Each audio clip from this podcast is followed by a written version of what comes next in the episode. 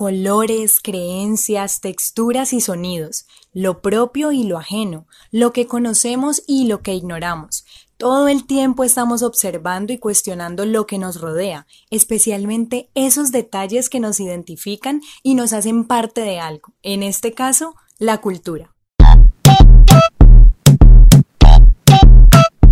Las dudas son infinitas al igual que la cultura y las respuestas no siempre son escuchadas.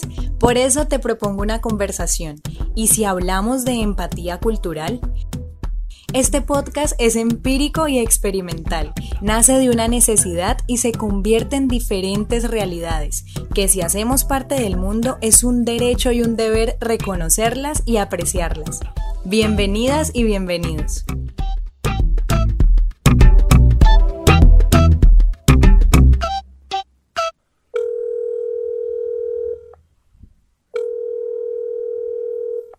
Hola a todas y a todos, bienvenidos al primer episodio del podcast pensado por mí y creado gracias a estas maravillosas mujeres. Hoy tengo la alegría de contar con una mujer comunicadora social y periodista, cantante y modelo. Con ella hablaremos sobre un tema muy especial que es la cultura se adapta a nuestra realidad o nuestra realidad se adapta a la cultura. Ella es Lina Hurtado, bienvenida.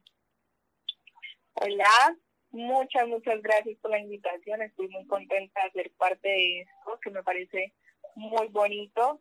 Eh, como comunicadora y como mujer, me encanta ser partícipe de este tipo de conversaciones y pues poder aportar un poco eh, en la historia que estás construyendo.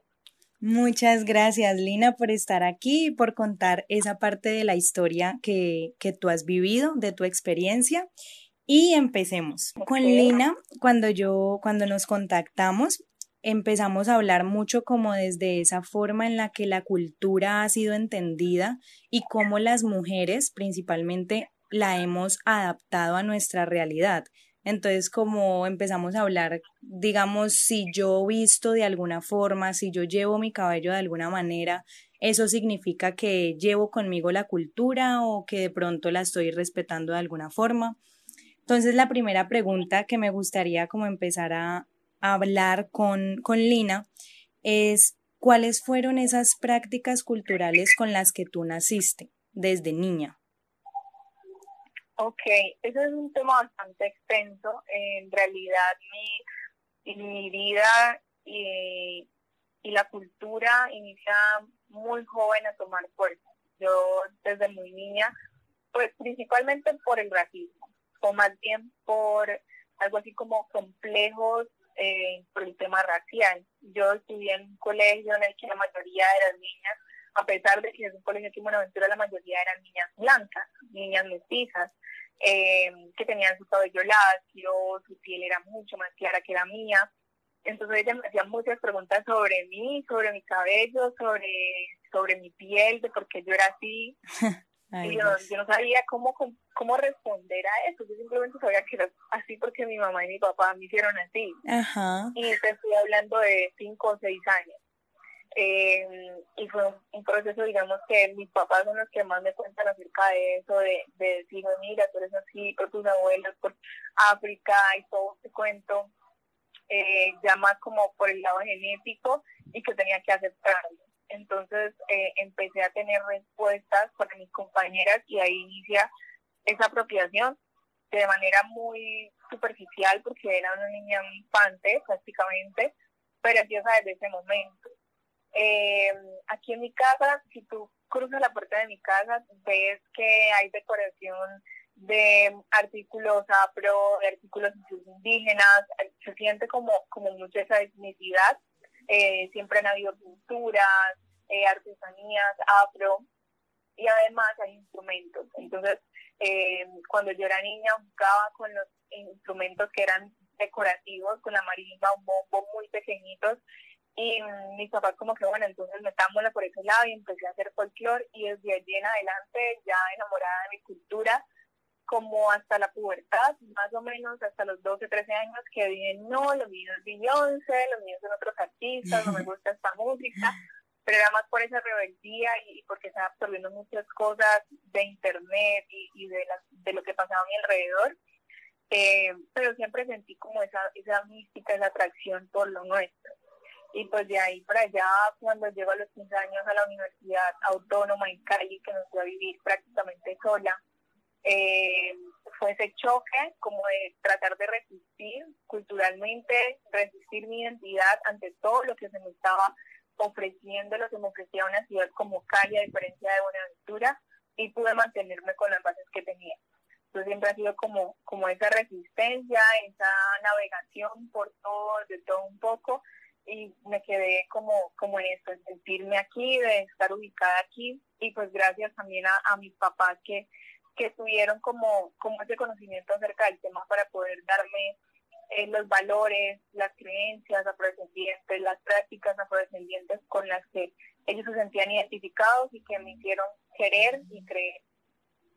Qué lindo, Lina. Y mira que ahora que dices lo de la resistencia, yo creo que de pronto es como un sentimiento, o no sé cómo se le pueda llamar, muy común y constante, digamos, en las personas que somos afro o mulatas, que todo el tiempo como que estamos escuchando esa otra cultura con la que nacimos, la que de pronto nos enseñaron en el colegio, principalmente en una ciudad como Cali, pero también estamos como encontrándonos con estas raíces y esta cultura. Entonces lo que dijiste, tú naciste con los instrumentos de la cultura afro, pero ya en tu pubertad, entonces empezaste a conocer estos otros artistas. Entonces todo el tiempo es como el vaivén de, de que yo soy de acá, pero también de acá y de alguna forma la, la sociedad como que siempre nos pide ubicarnos en un sitio, como que no podemos ser de varias, de varias partes.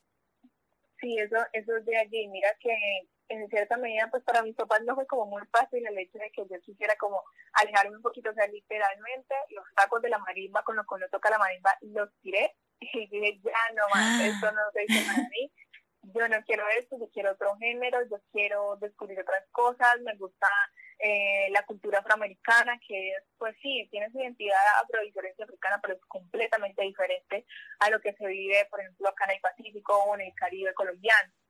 Entonces, ellos como que me dijeron, listo, vale, descubre, investiga, no me forzaron, la verdad. Y cuando me fui para Cali, eh, tuve de todas partes de donde absorber cosas, desde la salsa y la cultura caleña como tal, eh, desde su su comida, eh, sus danzas, la gente, que es muy similar a del Pacífico, pero tiene sus cosas pues de, de la zona del interior. Y me sentía muy afín a eso, pero no, siempre me, me atraía algo hasta acá, siempre había alguien como manteniéndome allí, que yo siempre digo que me parece un ángel cuando me quiero descargar, por decirlo así, porque yo soy enamorada de él eh, yo trabajo dentro de la cultura, yo no me veo haciendo otra cosa que no sea eh, trabajar con temas culturales y con temas de, comunidad y trabajar en lo social. Incluso eh, la rama de la comunicación por la que me fui es la comunicación para el cambio social, pero va muy enfocada hacia la cultura. Y, y, es como una relación, ¿no? Estoy enamorada de eso, pero a veces aparecen esas, esas personas que te tiendan, esas infidelidades, que te dan por curiosidad, que, que medio traiciona, pero no completamente, pero siempre vuelves a esa relación que te, que te lo brinda todo. Y yo estoy así con, con la cultura, siempre estoy investigando, viendo, eh, me invitan a algo por acá, por allá, eh, amigos que me quieren dar a conocer lo que ellos tienen, así como yo lo hago. Eh, y verdad, yo me meto en eso y me gusta y me atrae, pero sigo aquí, sigo en mi relación y de aquí no me quiero salir. Ay, me encanta. Ahora que tocas el tema de la relación, eh, hablemos pues ya como de la adolescencia, pues que es como un tema muy común eh, en esa etapa, digamos las relaciones, pero en este caso vamos a hablar de esa relación sentimental, emocional con, con la cultura, cómo toma fuerza la cultura y la identidad en tu adolescencia, que tú me hablabas que fue como ya entrando a la universidad que tú empezaste como a desarrollar otra, otra visión de lo que era la cultura. Sí, mira, yo me fui de aquí de Buenaventura pues, siendo prácticamente una niña. Yo he sido la consentida en mi casa, en mi familia en general, em, y, siempre he tenido como los ojos encima de todos, eh, para que siempre esté haciendo el bien, para que siempre sea un ejemplo para los demás, para mis familiares y amigos.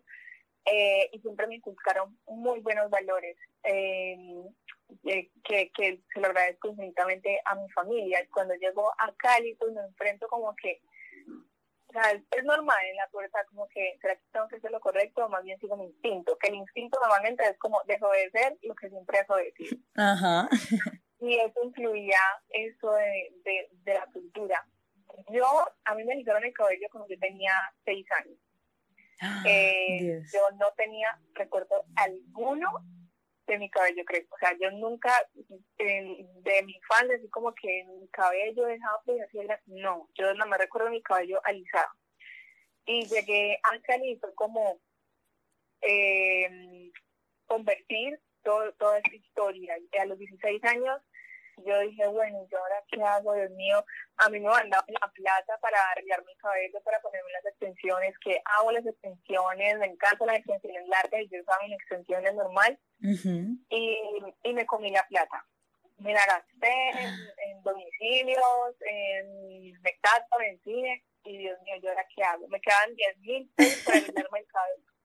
Y me fui a una peluquería, eh, de hombres y yo dije, ve cuánto cuesta el corte, yo quiero ese corte que está allí, hay un corte porque se lo he visto a muchas niñas, que se lo he visto a muchas niñas, artistas, pero la fotografía era un hombre.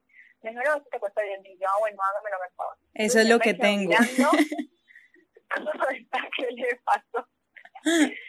Y mira que no lo hice por nada cultural, no dije, no, es que va a seguir mi tradición, mi herencia, a mi raíz. No, lo hice literalmente porque no tenía... Por la situación. y cuando empieza mi cabello a crecer, Dios, y yo eh, eh, a través de como cierto desafío de la aceptación, de quererlo, de entenderlo, de, de verlo crecer y esto qué es, en qué me metí. y, pero hizo parte como de esa formación, ¿sabes? De aceptarme, de tener paciencia, complemento esa crianza que me habían dado aquí en mi casa con mi cultura, que, que digamos que no iba más allá de pronto de la piel y de las tradiciones, pero luego ya se hizo algo físico, realmente físico, o sea, meterme mi cabello que es duro, y que no hay otra descripción, que es duro y era tratarlo, amarlo, cuidarlo, y fue aprender a cuidarme a mí misma porque tenía que cambiar mi alimentación. Entonces, puedo decir que mi cabello y esa herencia, esa genética me terminó de criar porque me dio cosas que yo sola no había sabido enfrentar, no había sabido enfrentar a, cuidar mi cuerpo con la comida, a valorar, por ejemplo, cada gramo de mi alimentación, de lo que había en mi nevera, lo que sobraba, ah, no, no lo voy a malgastar, no lo voy a hacer por la basura, sino que me lo voy a poner en mi cabello, lo voy a usar para mí, para verme más bonita, para sentirme mejor. Y, y, y fue ese, ese proceso en, en mi adolescencia, más bien como eso. Y aparte en la autónoma, desde que entré en primer semestre me encontré con Etnia Wow, que es un grupo afro, eh, en el que trabajamos más o menos con temas investigativos, pero se hizo una familia, una hermandad en la que hablábamos de esos temas en los que nos sentíamos en común y cómo cada uno vivía su proceso afrodescendiente, su vida como afrodescendiente en una universidad blanco mestiza, eh, que todos, prácticamente todos éramos becados, todos estamos en la universidad porque obtuvimos de pronto un reconocimiento en el colegio, porque teníamos buenas notas, porque fuimos filos y demás, que eso hacía ya una diferencia, porque nuestra educación en las ciudades de donde proveníamos es completamente diferente. Eh, aquí en Buenaventura pues se, se deshace el colegio en el que yo estudié, pero cuando llegué a la universidad entré en conflicto enorme. Entonces era como esa familia en la que teníamos tanto en común que empezamos a enfrentar esto juntos y, y me ayudó a centrarme, a ubicarme, a no entrar en crisis, a de pronto sentirme más independiente, como siempre recurrí a los consejos de mis papás, sino que tomar varios argumentos, varios criterios de otras personas y crear los míos. Y pues digamos que es más o menos ese mi proceso. Claro, Lina, y por lo menos ahora que dices lo de, o sea, uno de por sí como que en la vida siempre busca ese espacio al que uno pertenece y lo que pasa cuando uno es niño y todavía en la, en la etapa de la pubertad es que obviamente uno no va a encontrar ese espacio porque simplemente se está formando apenas, pero llega a la universidad, un lugar súper diverso donde uno tiene como ese espacio para encontrar esa gente o que se parece a uno por diferentes condiciones sociales, eh, racial, bueno, de, de todos los temas que podamos tocar. Y además también combinarse de alguna forma con esas otras culturas que para uno tal vez eran ajenas porque crecimos en una casa donde nos enseñaron esto.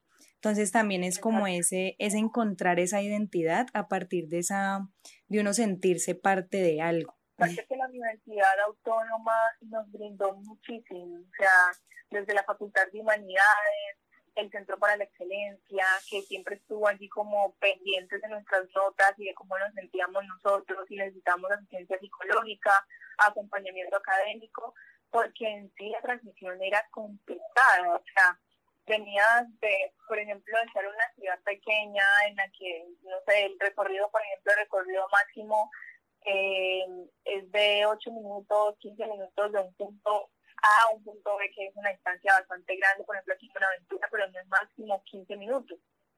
Y uno dice, Cali, tener que aprender a manejar tu tiempo, eh, ubicarte en una ciudad diferente, con una forma de educación diferente, con otras tecnologías, eh, ese choque cultural con la ciudad. Es, es, bastante complicado y, la universidad, digamos que estuvo muy pendiente de nosotros, que puedo decir que la mayoría terminamos nuestra universidad, pero pues gracias también a ese empujón que nos dieron, porque muchas veces algunos quisimos desistir, y me incluyo, o sea, como que no, esto no es para mí, Dios mío, no, mira, estás dando tus notas, eh, ¿qué necesitas? Y, y fue un apoyo bastante importante que yo creo que los demás estudiantes no entienden esa diferencia entre ser negro en una universidad privada, ser blanco en una universidad privada, pero que la universidad sí era consciente de eso y nos mantuvo siempre como tratando de estar siempre al nivel de todos los demás. Qué lindo, sí, o sea, las, las instituciones deberían, pues por lo menos la autónoma cumple mucho como con esa parte humana y de, y de hacerte sentir en un espacio al que tú perteneces, pero también es como responsabilidad de las instituciones darle esos espacios a, a los estudiantes, a los trabajadores y principalmente cuando hablamos de algo tan fuerte como lo es la cultura y la identidad, que es algo que simplemente te marca o te marca y si no te sientes parte, pues tristemente como que uno no puede continuar en el lugar en el que está. Y ahora hablando ya como más de esa parte que tú empiezas a fortalecer eh, dentro de la, de la institución y con tus compañeros, tus amigos. Tú me hablabas de, de algo muy chévere que eran como los criterios y las opiniones que tú habías desarrollado con respecto a la cultura como listo, ya pasé la etapa de cuando era pequeña y entendí mi cultura desde mi familia, ya después conocí pues una esfera mucho más grande que era la universidad, otras personas, otros pensamientos, pero entonces ahora ya entra la parte tuya como mujer adulta en la que va a definir cuáles son esos criterios y para ti qué es la cultura. Entonces, ¿cuáles, como cuáles han sido esos criterios y opiniones que tú has desarrollado a lo largo de tu vida con respecto a tu identidad? Mira, yo lo diría en dos puntos. El primero, la parte física, el, cómo se ve una persona afrodescendiente. Y es que, pues yo aquí era como que, aquí en Buenaventura, que estoy en Buenaventura, es como que eh, en ese momento, a los 14, 13 años, ah, no, las personas afrodescendientes son todos aquellos que se ven negros.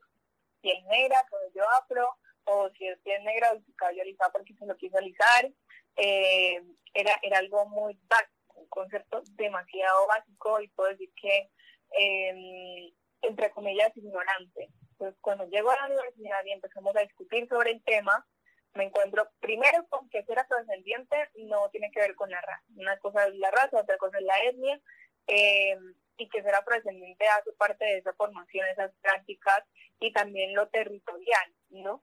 Eh, que los que estamos en el Pacífico somos afrodescendientes y los que están en la costa caribe, caribe son palenques y los negros que están en, en San Andrés, en Santa Catalina y Providencia eh, son raizales, que se ven como personas negras, pero que por la, el lugar del mundo en el que están ubicados y sus tradiciones, su música, eh, los hacen llamarse diferentes. Es algo más bien político, pero que comprendí. Y además que en el grupo habían personas mestizas, mulatas, que se sentían identificados con nuestra cultura. Y yo decía, pero ¿qué hacen en el Miahuao si no se ven como una persona negra? Pues claro, esas personas crecieron en el Chocó, en el Cauca, en Tumaco, en Buenaventura, y, y tienen esas tradiciones y se sienten identificados con la cultura afrodescendiente, pero no se ven así por cosas genéticas o por la razón que fuese, porque tienen el cabello más liso que unas, porque tienen la piel más clara que otros. Eh, comprendí esto y, y, eso me hizo ganar mucho más eh, criterio y mucho más valor por las personas. Comprender que, que yo no puedo definir cómo una persona se describa o lo que una persona se identifique, eso solamente lo sabe esa persona. Y que de pronto lo mejor sería preguntarle con qué se identifica a asumir que una persona es de que una persona es de Cali, que una persona es de X o lugar, simplemente por cómo se ve físicamente. Exacto. Es que participé en un, en un concurso de belleza eh, que se llama Mis Afrodescendiente en el año 2017. Es un concurso eh, local de la Universidad Santiago de Cali y yo llegué a ese concurso, pues entendiendo que no estaban buscando simplemente una mujer negra, sino una mujer que pudiera hablar del tema, cosas que, yo sentía que podía hacer, pero me tocó que estudiar mucho más para poder enfrentarme con un jurado que entiende el tema y que estaba más preparado para una conversación con una mujer que se sintiera afrodescendiente a ver simplemente un cuerpo, una cara bonita, una buena pasarela en un certamen de belleza. Entonces ahí empecé a comprender más como el tema de la identidad y cómo yo comunico esto a las personas. Y empecé a, complementar todo, a unir todo, a hacer como una especie de masa gigante con todo lo que me habían dado en mi casa, con lo que yo hacía, con mi carrera.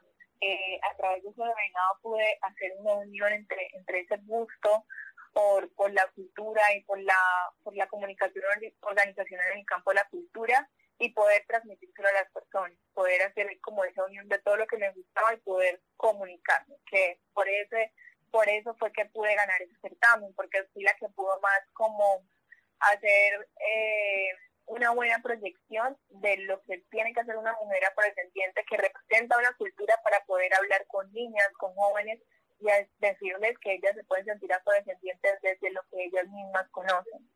sea, como más o menos esos dos puntos. Claro, el hablar con todo lo que estás diciendo que me encanta. Yo me acuerdo que hace unos días, sí, estuve leyendo un texto donde había como una, casi siempre como este, este conflicto entre las definiciones de distintos términos. Están las definiciones para los términos, digamos, con respecto a la sexualidad, definiciones políticas, pero entonces cuando uno llega a la cultura, pensando que la cultura pues debe ser como ese punto donde las personas se unen y la identidad, me encontré que hay muchos conflictos relacionados con la definición de lo que es afro, de lo que es negro, de qué clase de persona sí es afro y qué clase de persona no lo es. Y entonces llega el punto en el que cuando yo, cuando yo hablé contigo me gustó mucho que tocamos el tema de que muchas veces si la persona no conserva su cabello natural, entonces simplemente deja de ser afro porque se lo quiso alisar, porque se quiso poner trenzas y a veces pasa como un tema muy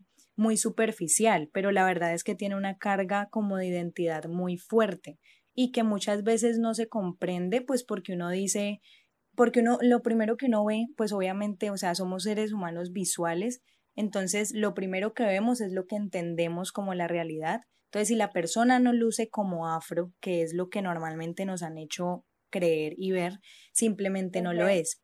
Pero tú hablas de una identidad ya mucho más como interiorizada, como de lo que yo he formado y como yo me identifico y me siento. Sí, claro. Mira, yo soy una persona que, que ha crecido más en el concepto de la libertad, en que no me gusta encasillarme, en que no me gusta sentirme encerrada en algo o que tengo que seguir algo porque me frustro, eh, me frustro un montón.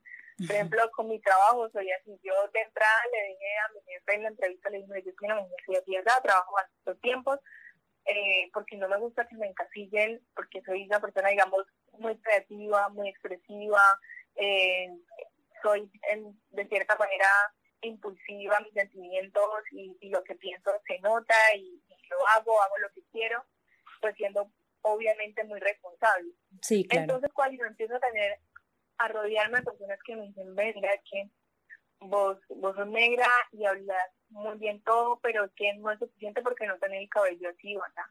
Y yo, como así?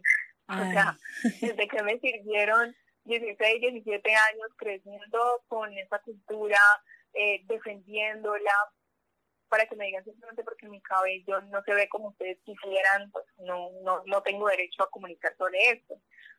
Yo estuve, el concurso de mis aprendientes duró dos meses, dos meses de preparación, dos meses de eventos, dos meses de todo. Y durante mes y medio yo estuve con el cabello afro. Y para la coronación me lo alicé. Y fue, puedo decir que de aposta, porque ya había acumulado los puntos que necesitaba para ganar. ¿Cómo al final me iban a decir, no, es que no, no, no podía ganar porque tenía el cabello O sea, no. eso jamás lo hubiese permitido. Porque es que eso es algo que no se ve, lo que yo tengo por decir, lo que yo defiendo, lo que yo amo, con lo que yo me crié, eso no se ve. Yo no ando por la calle con una marimba al hombro para que se note, por ejemplo, que yo canto música tradicional. Simplemente es algo que yo llevo por dentro, que lo expreso cuando lo tengo que expresar.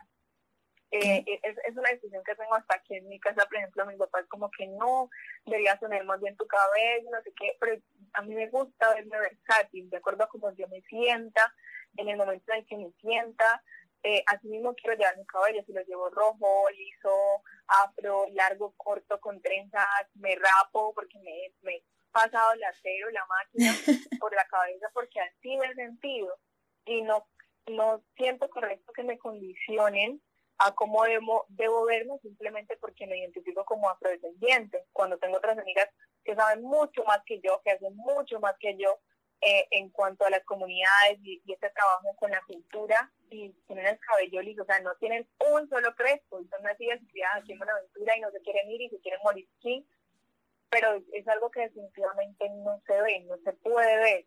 Que otras personas quisieran reflejar y lo que se identifican y que se sienten más hermosas con el cabello afro, porque yo no voy a yo me siento hermosa con lo que sea, yo me siento segura con lo que sea, no es que me sienta menos porque llevo el cabello afro, o que no, es que el cabello afro feo, que yo rechace eso, en realidad no.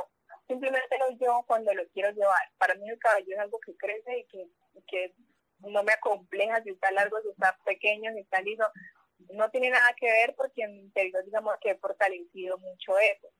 Entonces siempre es como esa discusión con las personas, no, es que tú representas todo una mujer afrodescendiente, pero el problema es que no llevas el cabello, como así, sí o no. O sea, tú me estás diciendo lo que yo me debería sentir bien, ok, si no pertenezco a eso por no llevar el cabello afro, entonces dime dónde me ubico. Es, más o menos eh, como eso, y me gustaría que más personas fueran más flexibles en ese sentido. Eh, yo no le he dicho a ninguna persona que estudie medicina que tenga el cabello afro, ve, porque te fuiste a, a, un aula de clase y no te fuiste, no sé, a la zona rural a aprender de medicina tradicional. No, cada quien está donde quiere estar y en lo que se siente mejor en su momento. Entonces, más o menos como, como eso es lo que yo opino al respecto. Exacto, y es, o sea, ahora volvemos otra vez como a esa parte de que los, digamos, los seres humanos nos enfocamos en eso primero que vemos, entonces ahora decías como, no, es que yo no tengo que llevar una marimba al hombro, pues para que sepan que yo toco o me gusta la música tradicional. Y ahí se toca mucho el tema relacionado como con la apreciación cultural y la apropiación, porque es listo, yo empiezo a formar mi identidad y es, y es real lo que mencionas de la libertad. O sea, la, la pregunta con la que inicia como el, el tema que es la cultura se adapta a nuestra realidad o nuestra realidad se adapta a la cultura. Y es como ese juego constante de saber yo quién soy, yo cómo me siento bien y cómo me identifico.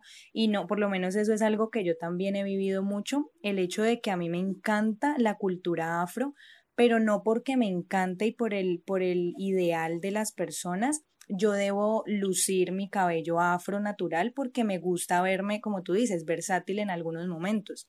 Y eso va mucho relacionado pues con la personalidad. Entonces, hablando de la apreciación, que muchas veces se empiezan también como a utilizar los símbolos que representan a una cultura para muchas veces es de, es de, una forma como, no estoy diciendo que esté mal, pero sí es de una forma un poco, digamos, irrespetuosa. ¿Irrespetuosa en qué sentido? En que de pronto las personas no se toman ese tiempo de entender por qué existe este símbolo y simplemente adaptarlo a su vida. No estoy diciendo que no lo usen, sino como ese sentido de, de conciencia y de respeto por lo que una cultura pues le tomó mucho tiempo formar y, y, comunicarle a sus, a sus antepasados y pues a las personas que vienen más adelante. Entonces, por lo menos, ¿cuál es esa historia ya mucho más enfocado en lo que es el turbante? ¿Cuál es esa historia que a ti te contaron de este símbolo que hace parte de la cultura afro y que muchas personas usan porque es bellísimo, pero muchas veces no se entiende ese significado más, más profundo? Sí, mira, desde niña he entendido que el turbante es y, muy cercano, muy cercano, mi tatarabuela, eh, mis abuelas, porque pues digamos que es, una generación muy que aún está reciente, que aún está vigente, eh, en el momento de la esclavitud, o bueno, no tanto la esclavitud, sino unas condiciones bastante paupérrimas en las que vivían los afrodescendientes en esa época, y te estoy hablando de 1870, más o menos. Mi abuelo nació en 1925 y aún se vivían muy mal. Pero esas mujeres de esa época utilizaban el cabello y utilizaban eh, los turbantes para meter semillas, eh, para esconder algunos elementos, para guardar monedas que amos no podían saber que tenían. Y que fue como ese, ese elemento parte de la supervivencia y que refleja eh, el papel que tuvo en la mujer negra en lo que ahora somos los afrodescendientes, en, los caminos que ellos construyeron, en las huidas, en las batallas.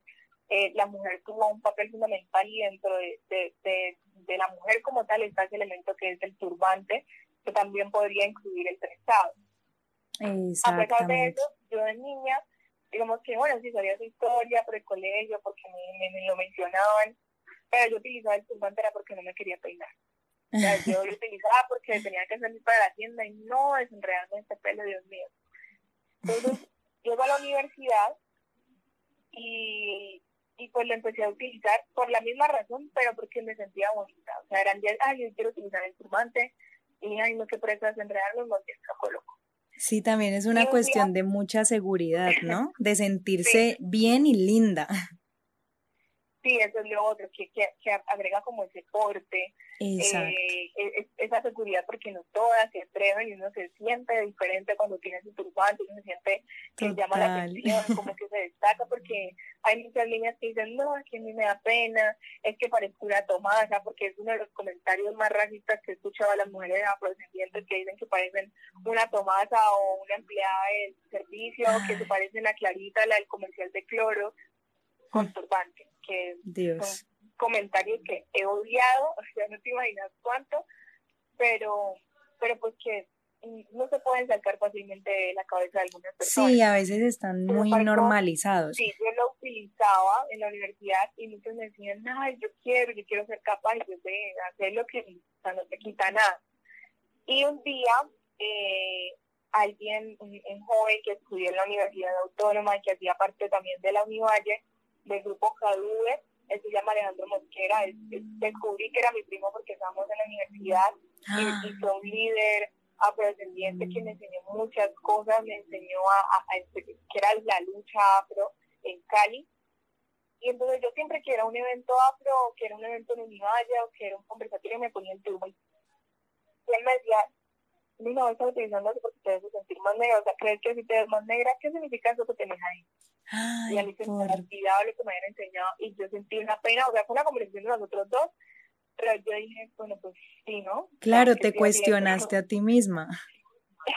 sí, ¿qué estoy haciendo? Entonces eh, empecé a resignificarlo para mí, a, a, a, decir, lo voy a utilizar porque quiero conmemorarlo, lo voy a utilizar porque porque me, me siento más cercana a mi historia y es así como lo utilizo hoy en día. O sea, no, no es tanto como simplemente por algo estético, sino que significa algo para mí y trato de comunicarlo. Cada vez que alguien me pregunta, ay, ¿cómo se pone esto? Yo quiero aprender. No, mira, esto se, utiliza así, nuestras abuelas, nuestras tatarabuelas lo utilizan de esa manera, por qué razón.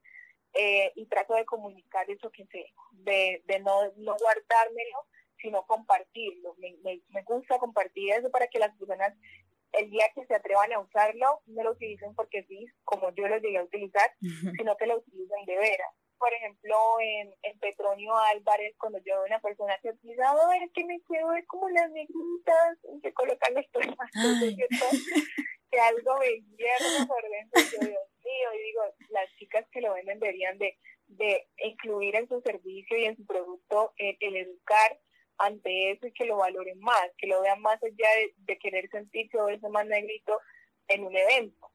Y qué felicidad que toques ese tema ahora, Lina, porque ese, o sea, para el punto de inicio, digamos, de todo, de toda la construcción de lengua falsa como marca de turbantes y pues de todo este proyecto, fue que para mí, o sea, yo siempre he sido muy cercana a la cultura, pero de por sí no me he apropiado tanto de los símbolos que me parecen bellísimos, pero antes simplemente los veía como algo bello, no más, o sea, como algo que te va a decorar y ya, como tú decías ahora, pero pasa que cuando yo voy al, al Petronio, digamos, dos años atrás, yo veo que obviamente para el petróleo se elevan las ventas de los turbantes, todo el mundo quiere un turbante porque se quiere sentir parte de la cultura, por decirlo de alguna forma, por ese instante. Pero ¿qué pasa? No hay una conciencia, no hay una, una educación con respecto a lo que representa eso que tanto te quieres poner por belleza únicamente, pero que para una cultura representa más que algo para decorar tu cabello. Entonces es un proceso súper como de, de, de, explicarle a las personas que listo lo puede llevar, pero qué es lo que estás usando y por qué razón lo llevas, que no sea algo únicamente como banal, por decirlo así. Sí, mira que eh, frente a eso eh, tengo algo que siempre le digo a, a, la gente cuando hablo del tema, es que una vez en un evento acá en Aventura, eh, algo, algo social y digamos que bastante importante para, para ciertas personas, vi una señora que ya siempre fue muy bien vestida, pero ese día tenía un collar indígena divino de, de piedra, que justo ahorita se me olvidan el nombre de esos apliques. ¿Perlas? No. Eh, no, no, no, en las piedritas mostacilla. Ah, ya, ok. Y entonces yo me dije, qué, qué hermoso, y, y, dónde lo compraste, no sé qué, y estamos hablando del tema, y entonces ella dijo algo que me quedó en la cabeza, es que lo, lo estaba utilizando porque lo hacía parecer más costosa, que es una, un artículo caro. Claro. ese, ese que ella tenía, yo no sé, no lo bajo de 200 y pico, porque era muy grande y muy bonito, con muchos detalles. Y entonces yo dije, Dios mío, todo lo que significa para una mujer indígena sentarse, demorarse 25 días en un collar por el cual va a cobrar 200, 250 y con eso va a tener que vivir el resto de los 25 días eh, de, hasta que haga otro collar. Y, esa persona simplemente lo utiliza por eso y de pronto no decir al menos que es por apoyar a los artesanos. O sea, es, que las cosas culturales no deberían de ser simplemente algo material y algo que te dé valor eh, muy superficialmente, sino tener un, un, discurso, que las personas aprendan a dar un discurso de lo cultural y, y, del valor que tienen las cosas en realidad. Las telas, bueno, sí, de pronto hay muchas personas eh, haciendo costuras de turbantes, eh, algunos diseños, tratando de innovar, pero es que a esas personas no se les ocurrió porque sí, se les ocurrió vender eso porque tiene un significado para ellas. Y que la persona que lo use para transmitir eso que esa persona que se está esforzando por su emprendimiento, por subsistir, eh, eh, valorar más, más ese significado de las cosas, así sea que no vayan para atrás, 100 años atrás, el significado del turbante, sino de pronto a, a, lo que es ahorita, que es el sustento de muchas personas. Y, y es como esa vida superficial que la gente está teniendo y con lo cultural, por ejemplo, que, que hay un evento afro y todas quieren simplemente pintar y no saben ni, ni cómo se llama el tejido, ni ni nada, ni cómo llama el cabello que les pusieron, es como que, ¿qué estamos haciendo? Se está volviendo algo tan comercial y tan abierto y tan simple que se está olvidando esa trascendencia y, y, esa primera fase de la elaboración de estos artículos. Que me parece una discusión que, que se tiene muy poco, eh, pero que debería de, de hablarse de esto para que se tenga un verdadero valor de las cosas. Exacto, es, no, y este tema, o sea, con todo lo que estabas diciendo, yo como que solo pensaba y se me eriza hasta la piel de pensar por lo menos el ejemplo de, de la señora con el collar de mostacilla, que es pensar en el hecho o sea, de que todo tiene un proceso, es ese nivel de conciencia al que podemos llegar y conciencia desde diferentes aspectos y en este caso desde la conciencia cultural, o sea, es el pensar de que primero tú estás invirtiendo en algo, es tu tiempo, o sea, el dinero es el tiempo que invertiste pues para ganar ese dinero, entonces pensar en que yo voy a invertir esto en dónde, en qué persona, en qué arte lo voy a invertir. Entonces cuando compramos un artículo cultural, que de por sí eso ya tiende a ser una moda porque se ve lindo, porque es llamativo, pero el, el, no tomarnos, y muchas veces eso va desde el consumidor, digamos, hablando desde la parte publicitaria, el consumidor que lo compra y también la responsabilidad de la marca tanto si es la fabricadora, digamos, el fabricante principal, o si son los fabricantes, digamos, de la cultura que te lo venden a ti y tú lo comercializas. es como un, un, sentido de responsabilidad que, que se ha perdido o que tal vez nunca ha existido tan sólido y que es necesario empezar a, a tocar. Sí, es cierto, es, es, como lo que pasa con la música. Eh, es, es, por ejemplo, muy, muy bacano eh, el Petronio Álvarez, pero se puede decir que las personas que más entienden el evento y que más entienden esa misión, esa visión, ese concepto del evento, son las personas que vienen de afuera y no los que ya somos parte de él.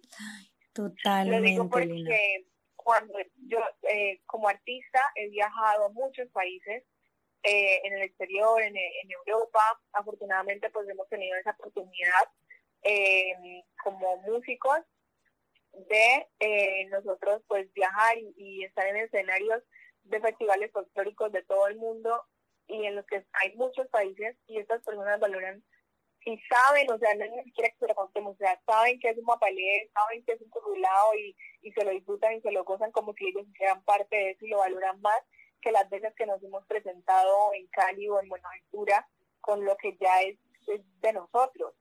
Y, es como eso, no, estamos valorando, entendiendo el significado de, estas tradiciones y de estas prácticas eh, de las que ya hacemos parte porque nos parece como algo tan normal que no le damos ese valor que deberían de tener.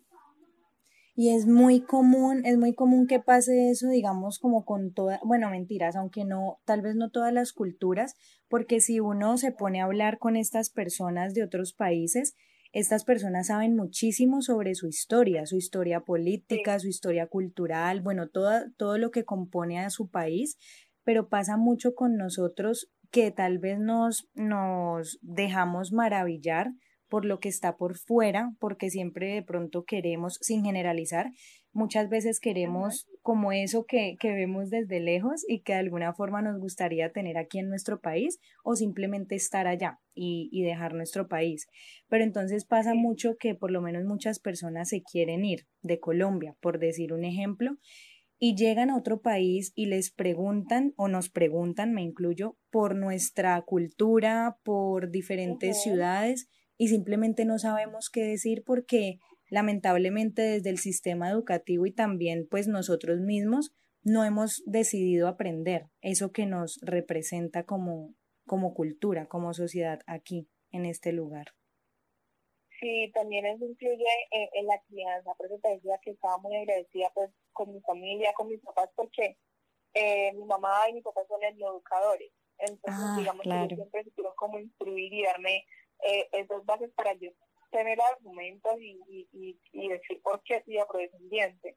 Pero hay padres que no tienen esta oportunidad porque por lo mismo, digamos, están cuadriculados o, o, digamos, la educación que tuvieron no le dieron como esa importancia y no hay cómo transmitírselo a sus hijos o a sus nietos. Es cuando, digamos, que va muriendo eso. O sea, no estoy hablando de, de muy allá de, qué hierba utilizar para cocinar o qué hierba para quitar el dolor de cabeza, como lo sabían nuestras abuelas, sino la simple danza.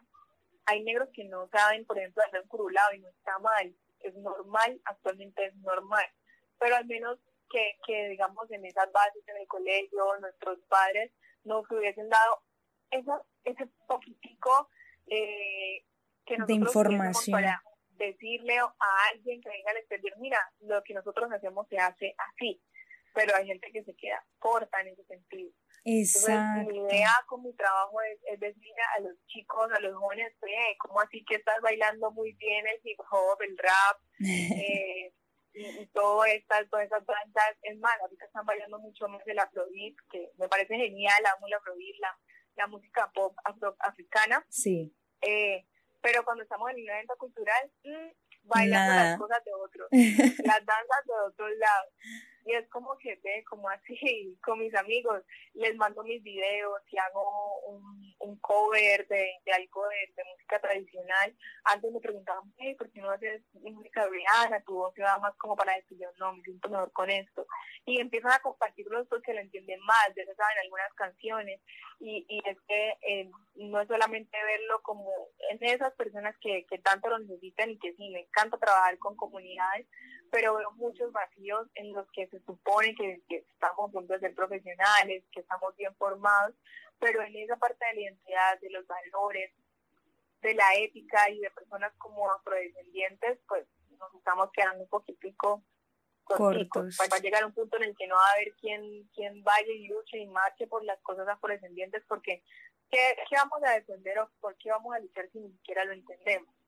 Total, y si, y si ni siquiera están ya esas personas que están luchando, digamos los ancianos, que son los que más fresca tienen la historia, y pasa mucho, o sea, es como una cadena entre las generaciones van pasando, pues obviamente se van perdiendo muchas, muchas enseñanzas, mucha información y está como en el papel, digamos, de nosotros los jóvenes de esta generación que de alguna forma eh, es muy consciente como el recuperar eso y aprovechar los que aún tenemos la bendición de todavía tener a nuestros padres, los que todavía tienen a sus abuelos, como seguir recolectando esas historias para que digamos que no estén en peligro de extinción, por decirlo de alguna forma. Sí, sí, sí, sí.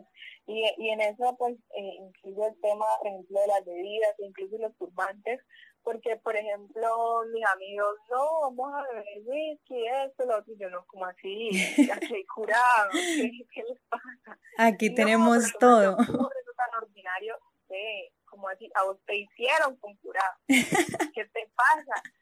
O, salgo con un turbante, un evento que, que se supone que no tiene que ir súper formal, yo no tengo ningún problema con salir con un turbante, y no, pero es que se le quita seriedad, como así, que, ay. No que de qué estás hablando, o sea, que tus ganchos, tu extensiones, tu plancha así se ven bien y, y, lo que a mí me gusta no. O sea, es, es ese, ese pequeño conflicto, digamos, con lo que hemos normalizado, lo, lo que consideramos que es moderno, que es actualizado, y que vemos estas cosas tradicionales como algo de los abuelos, algo que no que oso, o me da pena, o sí, sí, por ejemplo, sí tomo leche, pero aquí en la casa eh, por fuera no.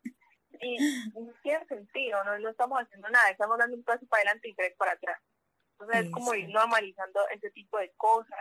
Eh, me encantan, eh, digamos, los proyectos aquí en Buenaventura que, de los que he hecho parte, que buscan como que los jóvenes sean los que emprendan en toda la economía naranja o la economía cultural, el emprendimiento cultural, eh, en el que se apoyen como estas ideas, en los que se fortalece, se actualizan las cosas tradicionales, se traen un poco más a la actualidad o a los gustos que estamos teniendo hoy en día, pero que no se pierde ese discurso de, de lo afro, de lo tradicional y de lo étnico, como por ejemplo tu, tu idea de emprendimiento, que me parece genial que, que pase eso, que sea una persona joven, que, que vaya como actualizándose, poniéndose al paso de, lo que se va modernizando, eso como por ejemplo si es una persona de 60 años que está viendo turbantes, que es muy difícil llegar a las redes sociales, que no sabe cómo comunicarse con estos jóvenes para que en serio eh, valoren sus artículos,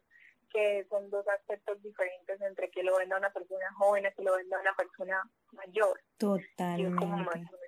Y, y, también es como de lo que más aprecio y todo lo que has dicho, muchas gracias Lina, y de lo que más aprecio, digamos, de este proceso, es que yo también estoy como en esa, en esa construcción de, de lo que yo entiendo como cultura, pues porque mi familia es afro por parte de mamá, pero no he recibido o sea, no, obviamente vivimos en la ciudad de Cali, entonces se han perdido muchas costumbres, a pesar de que mis abuelos tenían sus costumbres del pescado y tengo tíos de Buenaventura y de otras regiones, pero estoy como en esa construcción también de entender qué, qué significa esta cultura y pues qué representa para muchas personas y saber que, que merece un respeto.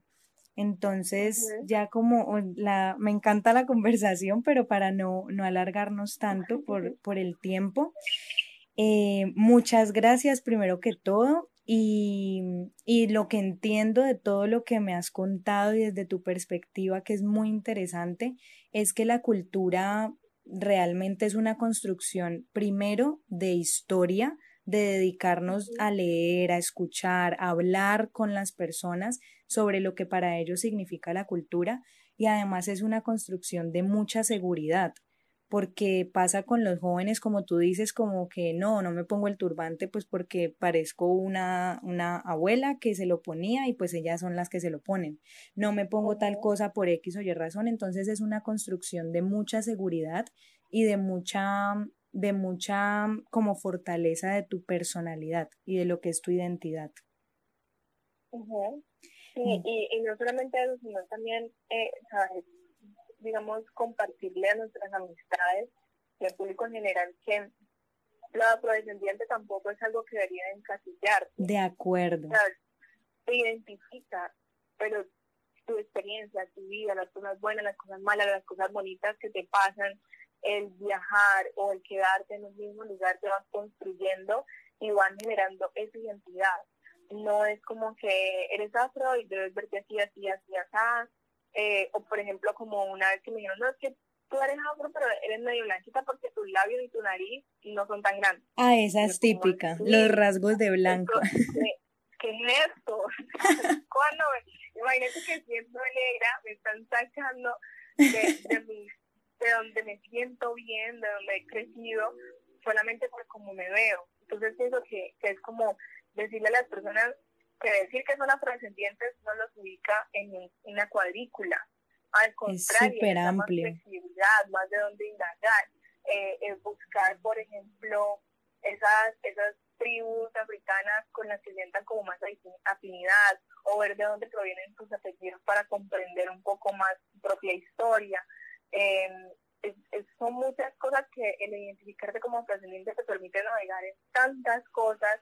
Están los afropunk de, de Francia, están los afroamericanos, son muchos aspectos en los que te puedes ubicar y, y, e ir construyendo tus criterios, ir construyendo cómo te quieres ver, lo que quieres transmitir, lo que quieres decir y, y que te hacen eh, un ser humano más, más consciente, resiliente y resistente que una persona que no comprenda eh, su identidad o que no se ubique en un espacio. Total, es un, es un, es un mundo muy amplio del que uno podría quedarse hablando por horas y sería muy lindo como entrar, no llamarlo un debate, sino un conversatorio de todas, de todos estos, estos temas que estamos tocando. Entonces, para, para finalizar, Lina, me gustaría saber qué es, qué representa para ti el turbante, desde sus colores, sus formas, lo que has tenido la oportunidad de conocer de su historia en una palabra, en una frase, lo que representa para ti? Mm, para mí, es muy difícil, muy, muy difícil. Podría decir que resistencia, eh, resistencia y valor.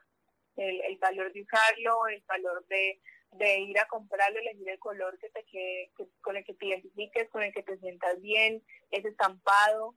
Eh, es, es, algo de valor, es como ir a comprar. No, yo creo que no es tan sencillo encontrar esos turbantes con los que te identificas. Pueden haber mil, es súper complejo. Con los que te sientes. De acuerdo. Y creo que la resistencia por esa historia, por el significado, por, por lo que tenés por decir con él, por lo que la gente piensa de ti cuando te ven con él. Podría decir que esas dos palabras. Resistencia. Muchas, muchas gracias, Lina, por acompañarnos en este espacio y compartir la otra parte del nudo que unió la historia, la historia de los turbantes y de y de lo poco que conocemos de esta cultura. De nada, fue un placer esa conversación em, y bueno, espero que, todo te salga súper bien. Muchas gracias. que me parece una idea genial hablar de estos temas. Muchas gracias, Lina, y gracias por tu historia. Gracias a quienes nos escuchan, nos pueden encontrar en Instagram y Facebook como Lengua Falsa y tenemos nuestra página web en la que también pueden encontrar contenido muy interesante, www.lenguafalsa.com. Continuemos el camino y apreciemos esa historia que nos une como humanos, la cultura.